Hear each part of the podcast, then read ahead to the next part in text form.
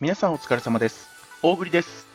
この配信では Web3 や NFT に関する最新情報をピックアップニュースの形でお届けしております。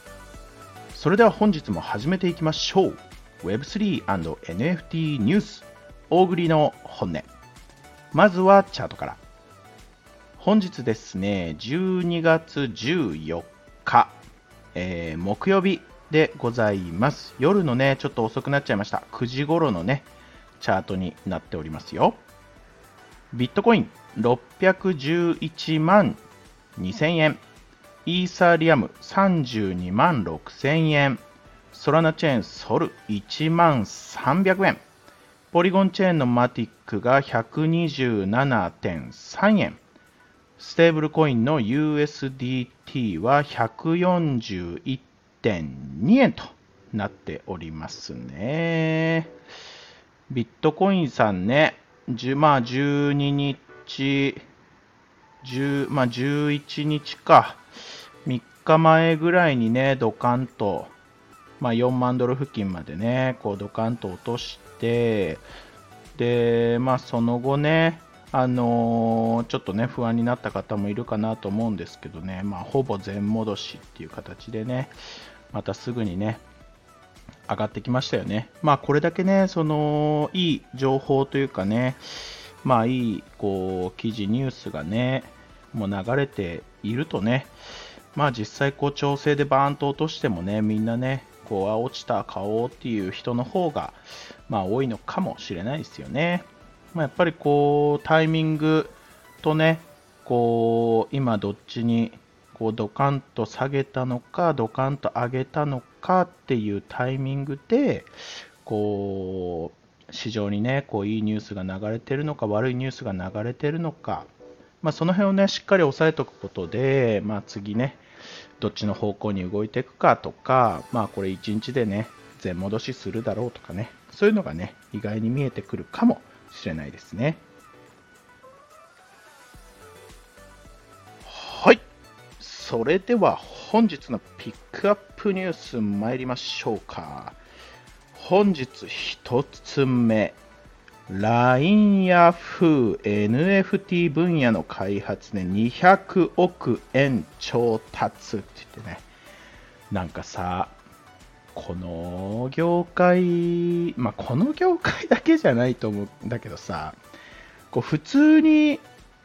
みんなこう、日経とかこう記事とかをさこうたまに読んでるときにさ、何百億円調達しましたよとかさ、そういう記事見るじゃん。なんか普通になってきたけども、200億円って一体いくらなのっていうね、すごい金額だもんねこれね。いやごめんなさい、どうでもいい話なんですけど、いや200億ね、もう何でもできるよってこう思う方も多いかもしれないんですけど、いや実際ねもう本当に何でもできるぐらいの大金なんですが、でもこう一つのゲームを開発したりとか、ブロックチェーンのねこう新しいチェーン開発したりとかさ、こういろんな新技術をこう開発するのにさ、どの企業も結構何十億何百億って言ってね投資してますんでね、この辺のね規模感っていうのはやっぱりねこう桁違いなところありますよね。ごめんなさいだいぶね一瞬で脱線する僕の良さっていうねすいませんでした。13日なんでね、昨日のね日経から昨日の記事なんですわ。LINE ヤフーってね、皆さんちゃんとしっかり終えてますか？ヤフーと LINE、 皆さんもしっかりご存知のヤフーとね、その LINE っていうのは今年の10月1日にね一つの会社に統合されて LINE ヤフー株式会社ってなってるんですよ。知ってました？ちゃんと情報を得てますかね？で、そこのね LINE のそういうブロックチェーン技術を用いたそういうなんていうんだ事業をねまあ、別会社として、LINE NEXT っていう会社をね、一つ作ってやってるんですけど、まあ、今回ね、その LINE NEXT が、こう、まあ、200億円をね、こう、資金調達にこう、成功したって言って、すごいよね。まあさ、この LINE NEXT っていうのはさ、僕ずっとね、違う読み方してたんですけどね、このドシってなんだって思いますでしょう。この LINE がね、展開するね、NFT プラットフォーム、ドシっていうのがね、あるんですよ。ぜひね、Twitter とかでも当然ね、アカウントがあるんで、まあ、見てほしいんですけど、まあもう2022年か、2022年、まあ、去年もう1年はね、経過してるんですけどね、LINE のね、NFT プラットフォーム、ドシ、日本を除く世界180カ国において9カ国語に対応したドシのベータ版を提供開始っていうのが1年前の記事なんですけど、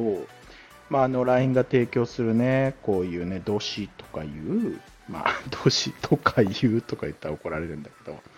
プラットフォームでね、まあ、今後さ、このね、調達した200億円で、こう、まあ、NFT の分野における、まあ、そういうモバイルアプリとか、で、その国内向けのね、いよいよね、国内向けのね、こう、展開をね、こう、資金を使って、来年はやって、てくぞって言ってね、言ってるわけですよ。まあ、結構面白い記事が書いてあるんでね、皆さんぜひね、読める方は読んでほしいんですけどね、日経に載ってますわ。その AI 技術で作成されたこうキャラクターをね、用いたこうソーシャルアプリとかね、まあ、Web3 ゲームとかね、この辺にね、力を入れてやっていくみたいですよ。今後もね、要チェックでございます。はい、次のピックアップニュースですね。まああんまりね、僕個人的に気にしてないんですけど、そういえばトランプ元大統領のね、NFT トレーディングカードが先日発売になってましたね。まあ第1弾第2弾とね、本当にまあ完売してね、でその後どう1位差近くまでね、こうなんかこう盛り上がってね、こう上昇してたんでね、第1弾第2弾のねトレーディングカード、まあ、ただ今回はね、確か倍1000枚とかだっけ、こう倍のね量のね供給量があってね、なんか販売してましたんでね、まあ結局こうセール、 NFT のセールってでまあ、さどこでこうどのタイミングで火がつくか分かんないから、まあ、面白いと思いますけどね、あんまりね無理な投資しすぎないようにね、注意してくださいよっていう注意喚起とですね、もう一つね、こっちの方がね注目すべき NFT かなと思うんですけど、まあ、またもうちょっと先か、12月15だから明日か、明日一応ファーストドロップなんですけど、ちょっとどんな流れで購入できるか、ごめんなさい、僕自身も情報を終えてないんですが、 FIFA ワールドカップ、サッカー好きにはたまらないですね。 FIFA が、まあ、サッカーの FIFA が NFT 出しますよって言ってね、まあ、そのファーストセールが明日なんですけど、まあ、なんかね、2026年のワールドカップの決勝のチケットが当たるよって言ってね、なんかその FIFA のその今までの歴史のなんかこう象徴的な瞬間をこうなんかこうデジタルアートにした、デジタルコレクションにしたような、なんかこう NFT になるのかなっていう感じですわ。そんなにね、多分数はなくて、100個、そのセールごとに100枚ずつなのかな、15日とセカンドで19日にドロップしていく感じですね。ポリゴンチェーンになる感じなのかな。まあこれを買うとね、その2026年の決勝チケットが当たるかもしれないよっていうね、そういうニュースが飛び込んできてましたわ。まあもう再三言ってるんだけどさ、そういうビッグネームがね、もうこぞってさ、順番に NFT に入ってきてるよね。もう僕なんかがね、こうやってちまちま説明しなくても、まあ皆さんもね、肌で感じてるんじゃないかなと思いますよ。まあナイキとかはね、早々とこの Web3 に参入してね、アディダスもね、あんまり目立ってないけど、アディダスも結構早かったですよね。まあ、スタバの NFT とか一体どこ行ったっていう感じではあるものの、スタバもね、NFT 出したりね、こうまあその他にもね、もういろんな大手ゲーム会社もそうですしね、いろんな企業がね、NFT に次々に参入。来年なんてさ、もう止まらないっていうか、こんなニュースがひっきりなしになって、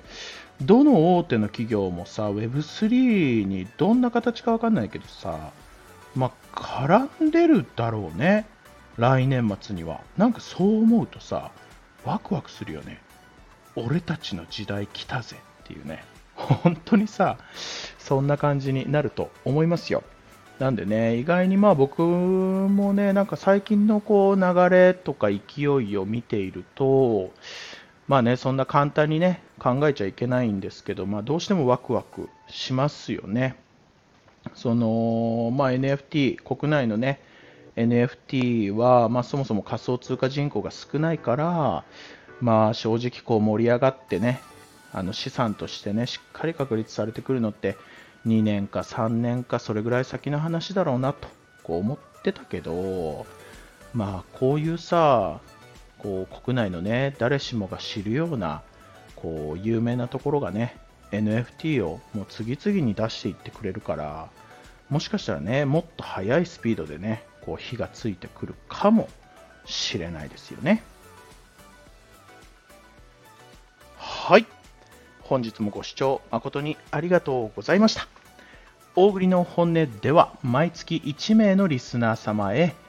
大栗のおすすめする NFT をプレゼントしております。この配信を聞いてくださいましたら、いいねと、あとは今回の配信に沿った形でコメントを入れてくださると嬉しいです。またですね、 Web3 のね、国内の人口を増やしていくために、皆さん拡散のご協力、どうぞよろしくお願いいたします。それではまた明日。